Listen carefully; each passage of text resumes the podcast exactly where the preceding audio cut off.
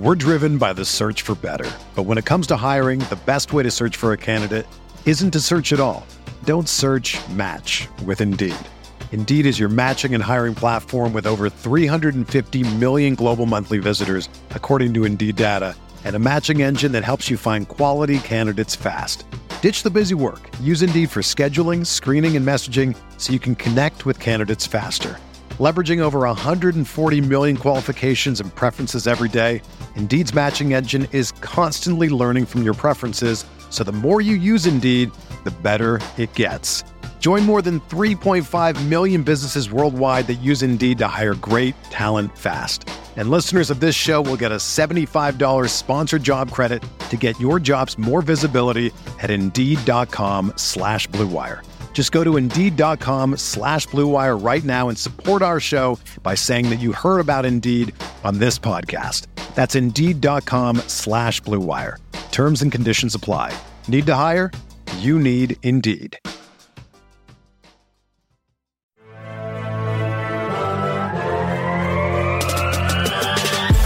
20 minutes a day, 365 days a year. This is the Pack a Day Podcast.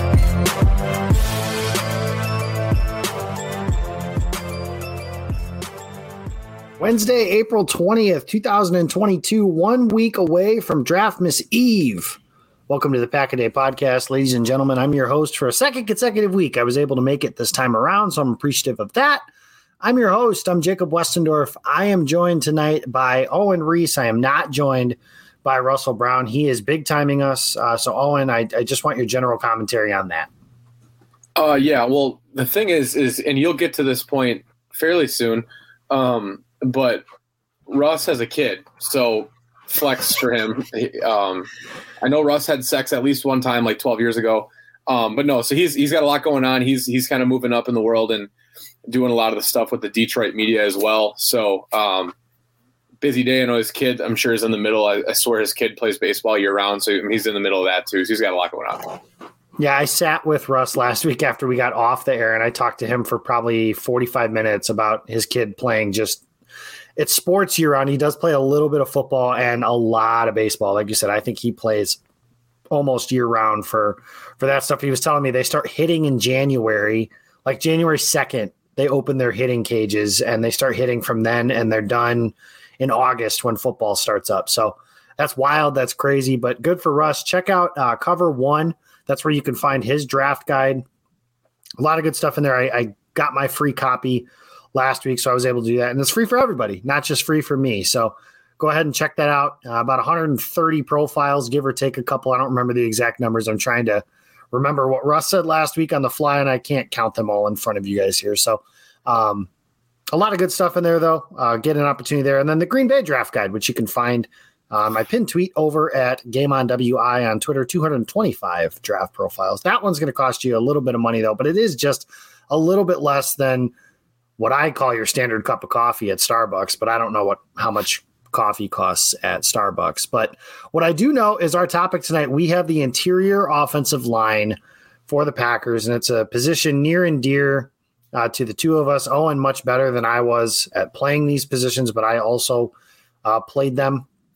Throughout my time, I was a, a left guard and I played center, and I actually played right guard. Between all of my years in high school, I played uh, the entire interior. My personal favorite position, the one I was the best at, was center. Um, so we'll get a chance to talk some Josh Myers tonight and talk some Tyler Linderbaum and, and some other guys that that Green Bay might be interested in uh, for that. But oh, and what I want to start with when it comes to this interior is just like we did last week. And we don't need to talk about Elgton Jenkins. We did that last week. But the other guys, John Runyan Jr., Josh Myers, Royce Newman, kind of go down the line. But what's your assessment of this Packers group in the interior part of their offensive line as we get into the nitty gritty of the draft and potentially adding to it?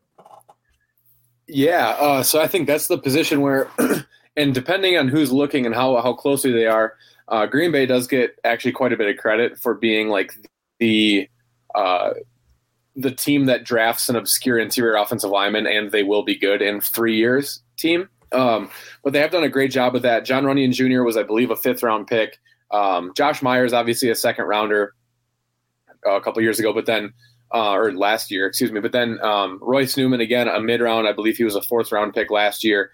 Uh, Jake Hanson is still kind of lingering on the, on the roster. He was a sixth round pick a couple years ago. So Green Bay has done a very good job. Lucas Patrick was and hung around for forever, was an undrafted free agent. They've done a very good job of optimizing these mid round or late round picks um, and be able to use them and, and make them very valuable. They've gotten comp picks from Scott Wells, from Corey Linsley, from JC Tretter, other offensive linemen that have left in free agency and they've been able to replace uh, generally with with little to no um, dip uh, TJ Lang, Josh Sitton, even the if you really want to reach back, Marco Rivera, Mike Wahle, right? They, have had a lot of very good interior offensive linemen throughout the years, and they've um, rarely stuck around to pay them big money, right? Because they've found that their scouting methods have, have, have uh, given them a lot of talented kids and a lot of younger guys. Um, as we kind of see a tackle, right, with Yosh Nijman, right? Like the they've done a good job developing young players and they've been able to keep them around um, and get their use out of them. So I don't think, um, uh, give for the sake of this conversation, because we've we've just talked about three interior guys, we'll say that Elgton Jenkins ends up moving to right tackle when he's healthy. Uh, I think if your interior three are John Runyan Jr., Josh Myers, and Royce Newman, you could do a lot worse. Uh, I would say that Royce Newman is pretty easily the third in that group uh, as far as um, where they're at as a player. He's, he obviously has has room to grow. Um, in particular, uh, identifying stunts and games in front of him uh, was something he really struggled with last year. But um, overall, an ascending group, an ascending uh, position at you know both both guard spots, and, and obviously Myers will continue to prove as well at center. So to me, I think it's a a position that, and you and I agree on this, right? Like you need to take offensive linemen every single year. Uh, but it's it's one of those positions where it's certainly not a trouble spot on the Packers roster, which is not something that every team in the league can always say. Uh, so as far as peace of mind for us, um, that's that's a good spot to be in. Yeah, it is, and I think that the Packers have a really good um, opportunity to potentially enhance this spot. Right, they've got a couple things. John Runyan had a good second season. Um, and you imagine he's only going to get better. He's got that pedigree. Obviously, his dad was a long-time NFL starter, played right tackle for the Eagles for a really long time, and he was a really good player. Runyan's got that potentially going for him, and he's good in his own right. Uh, he was, in my opinion, I was surprised that he wasn't the Packers' uh, preferred starter at guard to start the season last year. I thought that he was their best performer at that position in training camp, but it didn't work out that way. They went with Lucas Patrick and Royce Newman start the year. It took all of one game for John Runyan to supplant uh, Lucas Patrick and, and jump into the lineup that way. Uh, next to Josh Myers, and of course, uh, Royce Newman played right guard for most of the season until the very end of the year. What Josh Myers was a second round pick last year, like you mentioned, uh, in and out of the lineup. Had a weird finger injury that kept him out of a game, and then he had a, a knee injury as well. So it is a small sample size. I he, I think he played less than ten games last year. I don't have it in front of me, but he played uh, not very many games last year, but what was your general assessment of him as as a potential building block? Because obviously, every fan ever does the whole thing where they draft this guy, but they could have also drafted this guy, and they could have drafted this guy. Happened to be Creed Humphrey, who may have been one of the better players at his position in the entire sport last year. So that's where the Myers thing gets a little interesting, at least from the fact that they play the same position. But what was your assessment of Myers early in the year? Uh, yeah, I, I thought he was fine. Uh, and he was. There were um, there were times where he could have improved or been better. However, he was a rookie at a position uh, which, for those unfamiliar, the center is generally the one making the calls along the offensive line. Depending on the offense, he's also responsible for identifying the mic or the point linebacker, which is kind of where um, where you identify that spot will will hinge and rotate the entire defensive scheme and pass pro and stuff around, right? So that's that's a pretty pivotal spot. Uh, no pun intended. As far as that goes, I thought he was fine. I thought there were there were some pretty encouraging signs at points, but also it probably not always a great omen if a, a position on the interior is dealing with durability issues early. I don't know if that'll be anything moving forward. Um, I don't want to put that on a young kid because that's obviously not something that he can control. But as far as that goes, I thought he was fine. I think the Packers, given their depth along the interior, kind of probably got bailed out with that. That'll be something to see. I was not always the biggest advocate for Lucas Patrick. Not that he really did anything wrong. I was just he was always one of those guys I felt that could be replaced or upgraded. But his ability to play center and guard was huge, uh, and that's something where it would not surprise me to see the Packers bring in uh, either draft a center or or develop someone there potentially as an undrafted free agent as someone that could come in and and bounce between guard and center. Uh, as I, I to my knowledge, Jake Hanson's probably a center only, uh, which doesn't always have a ton of space um, or, or, chance to make a 46 man roster on game day, just because you got to be able to play multiple. Um, so he's also a guy that, in, in, that respect, I think can be upgraded or can be um, improved upon. So I think that's probably a, a likely scenario keeping in mind the Packers are generally uh, Josh Myers was only the second, third interior offensive lineman that was pay- taken by the Packers that had no college experience at tackle since like 2004. Uh, Corey Linsley, ironically enough, was one of the other two, uh, another Ohio State center. But so keeping that in mind, right? Uh, the Packers generally take guys that have experience at tackle to be interior offensive linemen, and there are a few of those guys um, our buddy Justis Mosqueda writes over at Acme Packing Company and does some other stuff. Has a list of all of the the draft prospects that have passed through uh, Packers' perceived precision, uh, positional thresholds testing wise, and there are a few guys that played tackle uh, in college that could be uh, potential Packers. So I think that that's probably where you start at um, in that respect. I, I mean, obviously, like and the more guys they take that were just traditional, conventional interior offensive linemen, you'll consider them as well.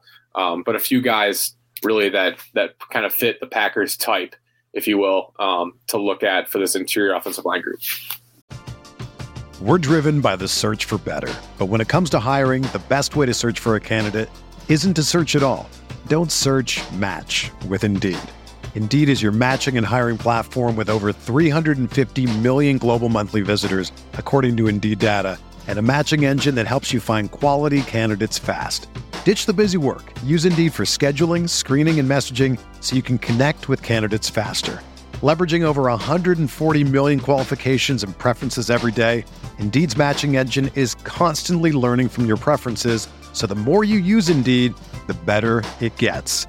Join more than 3.5 million businesses worldwide that use Indeed to hire great talent fast. And listeners of this show will get a $75 sponsored job credit to get your jobs more visibility at Indeed.com slash BlueWire. Just go to Indeed.com slash BlueWire right now and support our show by saying that you heard about Indeed on this podcast. That's Indeed.com slash BlueWire.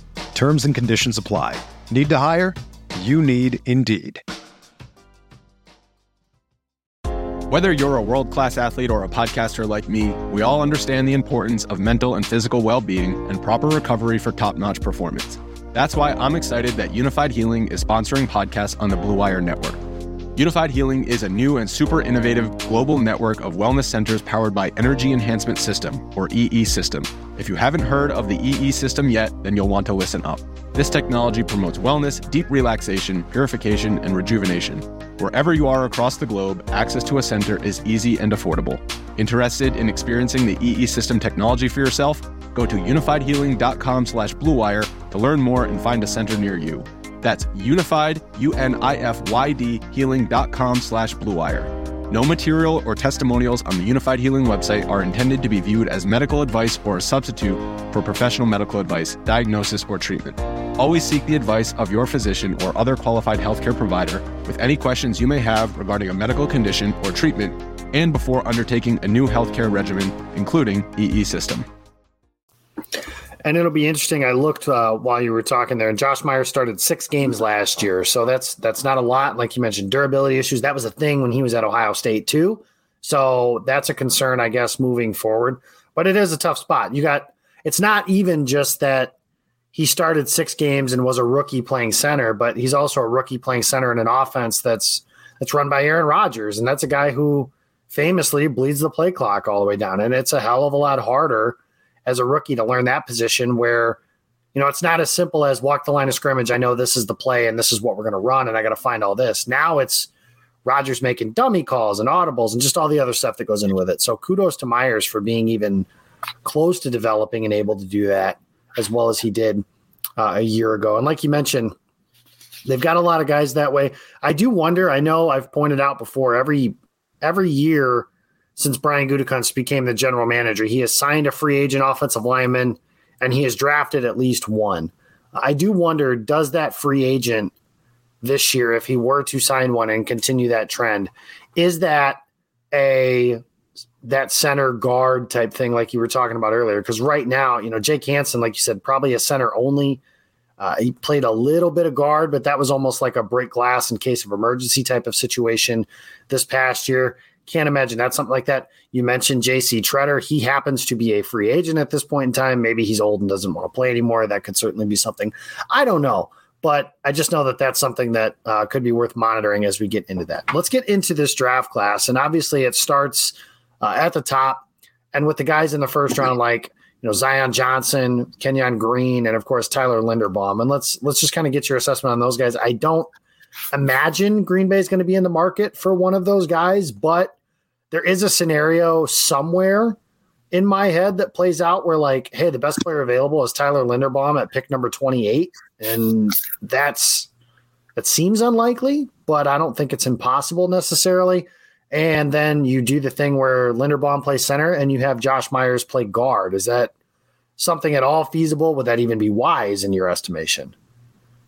Uh, I mean, like you could you could do worse than that. Um, I to me, Tyler Linderbaum's an extremely interesting case study because he uh, not completely unlike Garrett Bradbury a couple years ago, is a hyper athletic center that's going to um, be extremely enticing for zone teams and zone teams only.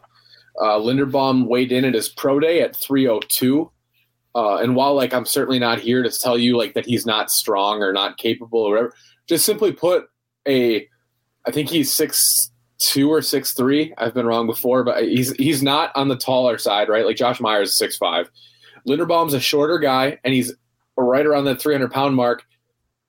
Just isn't ideal for gap scheme stuff, right? Like we're not trying to have him reach and and you know back block 350 pound nose tackles, right? We're trying to get him laterally moving along the line of scrimmage, reach blocking, doing this stuff, and not trying to manhandle guys that are bigger than him, right? So he is a, a perfect fit for the Packers offense. But like you mentioned, I think at that point you're then you're you're displacing Josh Myers to a different position. Um, I think that would be a big time luxury decision to make. Uh, that's definitely not a that's a definitely a want, not a need type of situation. Uh, I think it would be more likely if they were to go with an interior lineman that someone like Zion Johnson or Kenyon Green would be the pick, um, and that would would be more to those two would be drafted primarily to play guard, but also could probably get you out of a game at tackle. And also, as we've seen with Zion Johnson, um, played center at the Senior Bowl. I'm not, uh, I'm not sure if Kenyon Green had snaps at center or not. I know I believe he played left guard, left tackle, right guard, and right tackle at A and M, but I don't know if he played center. Um, but as far as that goes, like those guys have the versatility the Packers look for. But to me, I think again, that would be pretty rich for Green Bay's blood as far as really probably ignoring more stark needs on the roster for the sake of really building up a position, which like and, and you and I have talked about this. I'm I'm almost always an advocate for strengthening a strength, right? Or making that stronger. Because when you ignore strengths, they become weaknesses eventually. Uh, but and in that point, I think probably in that early day three, kind of where they've where they've done it in the past, that seems to make more sense to me as far as where some of these guys could probably be had. Some of these um, uh, projections that that could be, I don't know, they can fit the same bill that those guys take. Um, obviously, they're not as good, but I think probably the opportunity cost is probably more in Green Bay's range in that fourth or fifth round um, than taking those guys at the top. Uh, while I guess that from me, you're not going to get an argument on adding a first round offensive lineman almost ever. Uh, but to me, the Tyler Linderbaum stuff is weird. He's very, very specific. Um, and then he said even Zion Johnson or Kenyon Green, I think would probably be a bit rich for Green Bay at 22 or, or 28, even especially 22. Yeah, and that was kind of my next question on that. You mentioned the opportunity cost, and that's where, you know, I've talked about it before. Is I kind of view the draft through the lens of you know a draft, B or an an A player, a B player, and a C player. And because of the needs that the Packers have on their roster, I have Zion Johnson and Linderbaum and those guys as B players, even though I think they're really good players. Like would I be surprised at all if Zion Johnson is somebody Green Bay drafts at 28? He starts on day one and then just starts for them for a decade? No, that wouldn't surprise me at all. I think he's a really good player. And I even see a scenario, I don't think I would like this, but I could see a scenario where Green Bay thinks that uh, Zion Johnson is like a player that can play tackle as well and play it like not just to get you out of a game like you mentioned previously. And that's that's something that's different. Is sometimes you have guys that you plug in at tackle. And like I said, you're just trying to get out of there. Like you're just praying and hoping, and everything's being held together at that point by shoestrings and bubble gum, but you're just trying to get out of it. So when you talk about that opportunity cost and everything that goes with it, if they pick, if they are to pick, say one of these three guys that we're talking about at, at 22 or 28, now you're talking about, like you said, ignoring a position that has greater needs like receiver, offensive tackle, edge, stuff like that. And a position, frankly, where there's probably players in that range. Like you're thinking at that point, like, do I take Tyler Linderbaum at 28 or do I take Arnold Ebiketie, the pass rusher from Penn State? And I apologize if I just butchered the pronunciation of his name. Or do I take that shot on David Ojabo, who I know is injured, but maybe he wouldn't be here otherwise? I think he would otherwise, but that's beside the point. Um, you know, or do you take that that borderline wide receiver, offensive tackle, uh, defensive lineman, even. You know, there's just a lot of things to weigh there as opposed to. I think they really like Josh Myers and they think he can be really, really good. Like a, and a maybe not an elite player. I think that word's thrown around a little too much, but a really good starter at at that position, and that's why they took him where they did. So I think that kind of like you said, just to wrap this whole thing up, is they could do something like that, but I almost think that the board would have to be just completely foobar and at which point you're probably better off just moving back, acquiring more picks, and and kind of working from there as opposed to jumping on one of those guys. Of those three, just to kind of close this up, I guess, real quick. Of those three guys that we just mentioned, though, if you're you know if you're Green Bay and say the board does break that way, and those three guys are the best players available, just so to speak, which one do you think is the best fit for Green Bay? I think probably Zion Johnson would be the best fit for Green Bay. Uh, his, his positional versatility to play really any of the three spots. Like I said, I, ideally he's not a tackle for you, but but to show him the ability to do so um, as a junior in Boston College in 2020, played left tackle, um, showed that it was not his best spot. Um, but I mean, like I said, his ability to get you out of a game there could probably do it. Probably it'd be a coin flip between he and Kenyon Green for me. I, am a big fan of Kenyon Green, uh, but I think Zion's probably more of a um, could probably live in a zone world a bit more I think Kenyon's probably more of a gap guy, but I mean, over, I, I mean, if you've got it made up that you're going to draft a guard at, at one of those spots, I think if either of those two, you're you're hitting a home run. But again, that's if like, that's that's the the epitome of um, you know like a luxury pick or a you know and ultimately, as far as you and I are concerned, and probably most of the people listening to this podcast, it would just make for an awful time on Twitter because all people are going to do is talk about them having a receiver, and I don't really want to read it. So like, I, am I'm I'm for. I mean, right? Like I'm a I'm a big time advocate for plus size athletes. Don't get me wrong, but like, just take appease appease the masses and take a receiver, so I don't need to read about it for another six months. So you finally beat me down. I'm defeated. I can't do it anymore. If I have okay. one more offseason of oh, if they could have just got the pack, they could have got Aaron Rodgers some help. They could have got whatever the, the the backup quarterback jokes. I'm sick of it. I'm done. Owen's beaten and he's battered, and you know it's bad. Next, he's going to start saying that they need to draft more defensive linemen or something like that. I don't even know. Well, they, need, they, need, more people on the roster that are 300 plus pounds, but that's another thing. Yeah. They do. That's fair. Uh, so I'm not even going to ask you if they should pick two receivers just so everybody shuts the hell up. But I do appreciate the thought process of if this doesn't happen, my time on Twitter gets worse. And I know I'm having a bad time. You guys are really going to have a bad time. So let's. Yes, and I know that I have the option of turning my phone off or putting it away or something like that. But come on, you guys know it's not that simple because that's the addiction of Twitter, right? We want Absolutely. to see those things even if we don't. Uh, so let's let's get into day two, day three, guys. Because like I mentioned last week, I'm of the belief that the earliest the Packers will be drafting an offensive lineman is day two, and I actually tend to believe that they're going to be doing multiple guys on day three, like you've mentioned. Uh, they've done that a lot. They've actually drafted three in on day three the last three or the last two years, excuse me, and uh, they've had you know varying success on that. Day three rookies, Royce Newman started for them last year, and so did John Runyan. So did they pan out? I guess that's not a fair question just yet. I think John Runyan has at least shown to be an average starter, if not slightly above. And Royce Newman, they really like him. So maybe he's somebody that becomes an above average starter for them. I don't know. That's kind of the fun of this whole thing. But who are some guys that you have seen or kind of have thought about, talked about, etc., that the Packers could potentially target? Let's start on day two and we'll move to day three. So, a couple guys to me that really stand out um, first is Cam Jurgens, the center from Nebraska, who probably, if you look at most people's draft boards, may not be a day two guy, but I think will be pushed up there due to his absolutely insane athletic testing.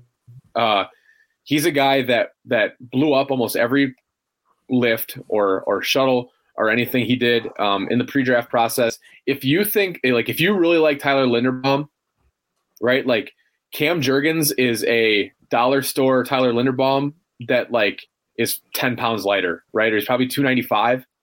Um, but uh, extremely athletic, right? In those zone schemes, the wide zone scheme, that's exactly what you're looking for. I think you probably look for him to add a little weight once he gets to the NFL. But as far as like a movement perspective, Cam Jurgens is it couldn't right carbon copy perfect fit. Like that's your pick at at 92. I know every mock draft in the last 10, 10 weeks has had Jelani Woods go number 92 to the Packers. Um, but that's a Cam Jurgens in that third round. Um, he's a guy, or even I, I, wouldn't. It wouldn't shock me if someone went late two for him. Just like I said, that athletic profile was nuts. The other guy that really kind of shows out here to me is Zach Tom from Wake Forest. He played center as a sophomore. Well, firstly, he's the younger brother of Cameron Tom, who um, for the uh, hardcore football fans was like a backup practice squad center for the Saints and the Dolphins for a couple years, uh, about five years ago. He played center as a sophomore at Wake Forest. In 2020, as a junior, he bumped out to left tackle and he played there this year as well, simply because he was their best offensive lineman and they got a good center in um, from Damascus, uh, was uh, Bryan Bresee's high school teammate. So they moved Zach Tom to left tackle. He's a very good athlete for an interior offensive lineman. I think that's where he's going to move back to in the NFL. I don't think he's got the length or the. Uh, he's not that good of an athlete to be 296 pounds uh, at tackle in the NFL, right? He's he's about six. I think I, I believe at the Shrine game he was 6'5", 296 or 297. Um, and even that's still light. Granted, that's still light as an interior offensive lineman, but I don't foresee him having a future at tackle in the NFL outside of getting you out of a game at tackle, which I, which I've mentioned multiple times. I'm sure in the last couple weeks is a very valuable thing. But Zach Tom has big time movement skills, and is a to me screams a developmental early day three, late day two center that could also play guard in in a Green Bay's uh, wide zone scheme. He's a guy use that athleticism. He's a good pass protector. Um, I think you'll appreciate this. I watched him. Uh, so he was like one of my first trial guys to watch for Optimum when I started the the process for the Shrine Bowl, and I watched him play for about two minutes, and I had to look up like this kid had to play center before, right? Like because he just undersets everything at tackle because I think he's aware of his not athletic limitations, but like moving from guard to tackle is a huge space difference. Um, and so I, he still plays like an interior offensive lineman, even at tackle. And that's why I think that that transition back inside will be easy. So Cam Jurgens and Zach Tom are to me those that third round, maybe even early day three, but in that area, Uh, that seems like the sweet spot for those guys. Um, Tom probably with a bit more positional versatility than Jurgens, but two guys that scream Green Bay to me in that area. Yeah, Zach Tom is one of the guys Jacob Morley turned me on to of of that ability to kind of play around the offensive line. And it's it seems like a guy, like you said, they pick him in the fourth round, assuming they still have their fourth round picks. They pick him in the fourth round, and he becomes a Lucas Patrick type player for them, or even a a solid starter for them. You know, he's in a few years from now. I'm not comparing the players, but he's TJ Lang, where he's a backup for a while, becomes a solid starter before he gets a nice contract from either them or another team or something like that. One name that's been brought up a lot because they have his position coach now in Green Bay is Sean Rhyan out of UCLA. And that's somebody that, you know, there's an obvious connection. Obviously, when you bring that bring a guy like that in, what are your thoughts on him as as a interior guy that Green Bay could potentially add uh, and reunite with his former coach?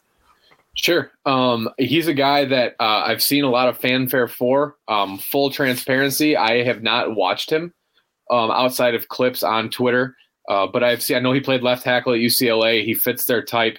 Um, as you mentioned, the familiarity can be king as far as personnel moves at times with coaches. Uh, would not surprise me at all. I think he's kind of projected in that third or second round range, I believe.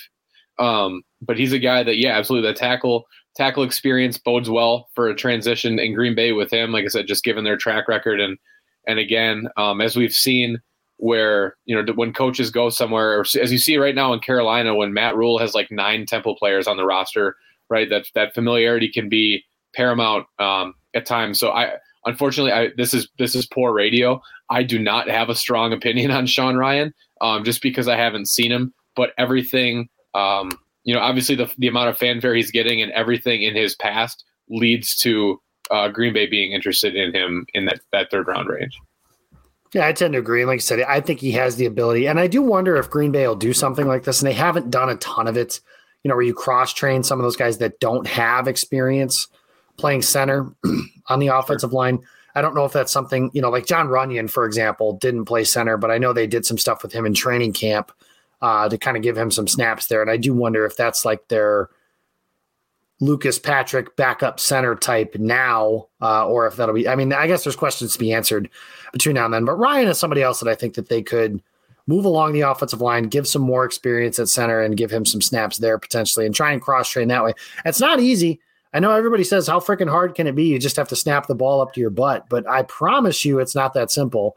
Uh, and, sh- and snapping shotgun, you're essentially doing it blind, like you're throwing a pass blindly uh, and between your legs and kind of unnaturally. It's just not as simple as that. And the timing of the entire play.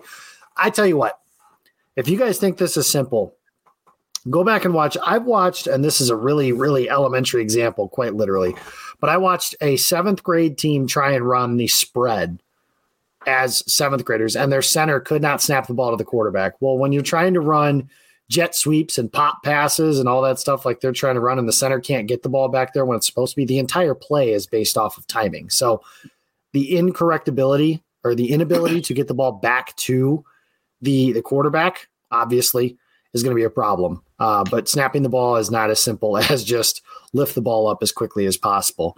Uh, there's some skill and you got to be basically be able to sometimes you're moving like your snapping hand and your off foot at the same time or close to the same time and trying to get off that way. So it's uh it's a fun one and green bay is going to do uh, a lot of things to to try and solidify that group on their offensive line. Let's go uh, to the end here. Some potential undrafted gems. Last year green bay had like i said three guys later in the draft. Undrafted free agents obviously have done uh, really nice in green bay over the last decade. There's even a this is widely accepted that agents of undrafted free agents kind of tell them like, hey, if it's between Green Bay and say another team, you know, Green Bay is the place you want to be because they roster undrafted free agents. So you have a fighting chance to not just be on the practice squad, but be on the 53 man roster. So who are some guys a little bit later in this class that you think could be a, you know, a sixth, seventh round pick or even a preferred undrafted free agent for Green Bay?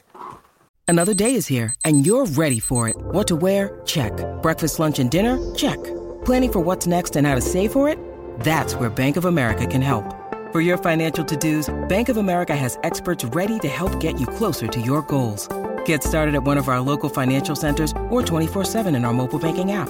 Find a location near you at bankofamerica.com slash talk to us. What would you like the power to do? Mobile banking requires downloading the app and is only available for select devices. Message and data rates may apply. Bank of America and a member FDIC. When you need mealtime inspiration, it's worth shopping Kroger, where you'll find over 30,000 mouthwatering choices that excite your inner foodie. And no matter what tasty choice you make, you'll enjoy our everyday low prices, plus extra ways to save, like digital coupons worth over $600 each week. You can also save up to $1 off per gallon at the pump with fuel points. More savings and more inspiring flavors make shopping Kroger worth it every time. Kroger, fresh for everyone. Fuel restrictions apply. Yeah, a couple guys. Um, one, uh, Cordell Volson from North Dakota State is a guy who has played guard and tackle at NDSU. He's a guard, or he's a, maybe he could even be a center potentially. Um, he's a guy that is going to grit his way through the NFL. I, I use that. Um, it's very cliche, very uh, white athlete ish. Lunch Um, guy does all the. he's a guy things. that, He's a that in, son. and Cordell Volson, right? So I like disclosure. I have so I, he was at the Shrine game, right? So I, I got to meet him there and talk with him there quite a bit. Um, he's a good kid. Um, a kid that I coached with at Whitewater, who's now the assistant quarterbacks coach for the Arizona Cardinals, was at NDSU at the time, so I had some familiarity there. Um, Cordell Volson in Las Vegas, Nevada, told me, and I quote: "This is one of the, the coolest things I've ever heard." Is he was playing Madden against one of our other scouting assistants, and and then like at an event where they had a bunch of like Shriners kids there and whatever, and it was a, and he said, "Yeah, he's like I run an RPO offense, run power often," and I put a kiss on the lips right then and there. Um, so no, so Volson's a guy. Um, I, I he's a guy that I think that every single team is going to love as a as a prospect. I don't know where he falls. If it would fit in Green Bay, I think the culture would be a, a huge hit. Um, he's versatile, has tackle experience, um, is not the freakiest athlete, but but would be just fine. Uh, Dawson Deaton is another guy who played tackle and center at Texas Tech. He's like six five. He's a big dude. He was at the Shrine game. Uh, he's another guy that I think um, I think he played like over three thousand snaps at Texas Tech, right? Like a ton of snaps. Um, as a decent athlete, um, he's a guy I think they could really look at. And then another one, uh, actually, I'm going to do two more because I'm going to cheat. Um, Luke Wattenberg was a center from Washington who was at the Shrine Bowl, and he weighed in at 291 pounds. But he's a very good um, mover at center. Was on the zone team on that that uh, 12 personnel team um, in Las Vegas. Was a guy that impressed me quite a bit. And then finally, another Shrine game guy because I am unbiased. Xavier Newman Johnson from Baylor was a guard. I think he plays center in the NFL because he's like six foot one, but he was like six foot one, six foot and a half, uh, 305 pounds. Very athletic, very good mover. Played guard and center at Baylor. I think he's a center in the NFL. But those are my guys. Like those would be like my my ideal picks for those late round um, undrafted free agents. Uh, th- just those type of guys that are going to fit in somewhere. Volson will get drafted. Um, Deaton could get drafted. The other two may or may not. Uh, but those those are the four for me. So Cord- Cordell Volson, uh, a name to keep track of from North Dakota State. Dawson Deaton from Texas Tech. Luke Wattenberg from Washington and Xavier Newman Johnson from Baylor. Those are my guys. I think that those would be my priorities mid to late day three undrafted free agency. Um, they make a ton of sense to me, um, and you're just adding more, um, you know, more talented guys to that room. And um, you know, I the I mentioned this right at the beginning, right? Like our peace of mind with the interior offensive line is something that I don't take lightly. Lightly, and I know that the Packers, I'm sure, do not either. Um, just given like any fan that's watched the USFL the last week week and a half or whenever they've heard this, right? Like there are not enough good offensive linemen in the world um, right now to currently supply professional football um, outside of the NFL. So the more talented offensive linemen you have on your roster, um, the better shape you're going to be in. And, and, Green Bay is very rarely um, in a situation where they don't, but they need to continue to do so in order to to ensure that pipeline. So those would be my picks for the the late in the draft uh, day three types. But those are Those are some I think that fit Green Bay's archetypes that fit what they want to do and would be good fits in their scheme. Um, that again they've kind of shown to kind of corner the market on or found a bit of a market inefficiency in the NFL. I think that's a huge opportunity for them to continue to build on that. Yeah, and you've seen uh, to that point that you made earlier about just having that um, that pipeline and, and, a bunch of different guys and stuff like that on the offensive line. You've seen it like last year. Ben Braden played snaps last year. Cole Van Lanen played snaps last year, and not in games that they were like getting blown out. And Jake Hanson played snaps that year. You're talking hmm. like eighth, ninth, tenth offensive lineman. I mean, we almost one of the issues with the analysis that we often see and read is almost like, okay, the starting five is good, and they have like one good backup.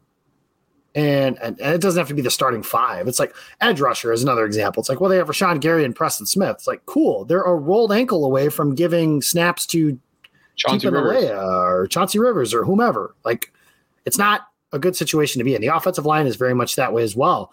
And they're a rolled ankle or getting rolled up on. I mean, you guys see it all the time. Every year, offensive lineman gets rolled up on. And unfortunately, because of the position they play, that happens a lot. And now they're done for the rest of the year. Elgton Jenkins, that wasn't even that. Elgton Jenkins was kind of just a freak thing. David Bakhtiari, an even freakier kind of situation. For People Green forget. Bay. People forget in the 2016 NFC Championship game, the Packers finished the game with Letroy Guion at guard because they ran out of offensive linemen. Yeah, and it was a game like the game was out of hand by that point. But yeah, you're right. They ran out of. They didn't have any left, so they're playing a defensive tackle who doesn't play offensive line at offensive line. It's tough spot. That's why when like next year when the roster hits and Green Bay keeps one less defensive back and ten offensive linemen, and you say like, what in the world do they need ten linemen for? That's why. That's why. And there's other reasons, not just that one. So that's what we're going to have. That's what we're going to do. Next week, we will have a seven round mock draft that you guys are going to want to tune into. And I look forward to it. Um, although now Owen is saying just pick a receiver so he doesn't have to worry about it on Twitter. I got to see if he returns to form next week and tells me not to pick receivers as we get into this spot through our seven round mock. Hopefully, we have Russ back for that, but we'll be able to do that. You can follow me on Twitter in the meantime at Jacob Westorf. You can follow Owen. He's at Riese underscore draft. Owen, has she texted you back yet? That's my only question. No, no. I think uh, I think her charger is broken. Um, but we're gonna wake up tomorrow. We're gonna try to push this boulder, so we're gonna be all right. Beatings. That's that's what I like. I'm a beaten man right now. Like beatings will continue until morale improves. So I say that to my kids all the time. like that's probably not a good thing, but yeah, well, um, well, better get Owen's wife. That's right. Owen's wife. If you're listening to the show, please text him back. He's just worried. That's all we want. He's just worried. And we I'm all a good man. I love my wife and her boyfriend. Uh, I'm sure he loves her too. there you have it, guys. We'll done that. Catch those. We'll see us next week again. Seven round mock draft uh, and everything else going on between now and then. A lot of fun. Deebo Samuel trade rumors, AJ Brown, God knows what else is going on. So send your ridiculously stupid trade packages out uh, and get those going because your fake trades, every fake trade, including mine, they all suck. That's my advice for you guys until next week. Thanks for listening. See you then.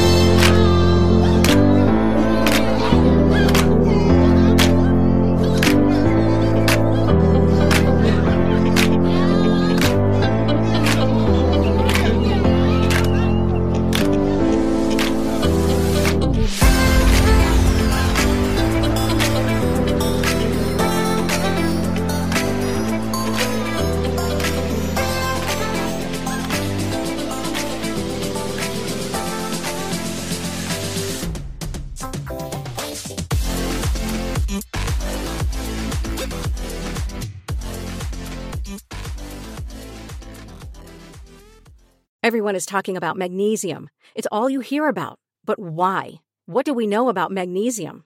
Well, magnesium is the number one mineral that 75% of Americans are deficient in. If you are a woman over 35, magnesium will help you rediscover balance, energy, and vitality. Magnesium supports more than 300 enzymatic reactions in your body, including those involved in hormonal balance. From functional medicine doctors to mental well being and female hormone experts, we all know that magnesium is the one mineral to improve all aspects of well being and health. But which one? Magnesium Breakthrough from Bioptimizers, the trusted choice recommended by leading experts with seven best absorbed forms of magnesium to ensure your body receives the support it needs for overall well-being. Go to bioptimizers.com slash balance today and use code BALANCE10 for 10% off. Support your journey to wellness at B-I-O-P-T-I-M-I-Z-E-R-S dot com forward slash balance. Magnesium Breakthrough from Bioptimizers, your foundation to optimal health and vitality.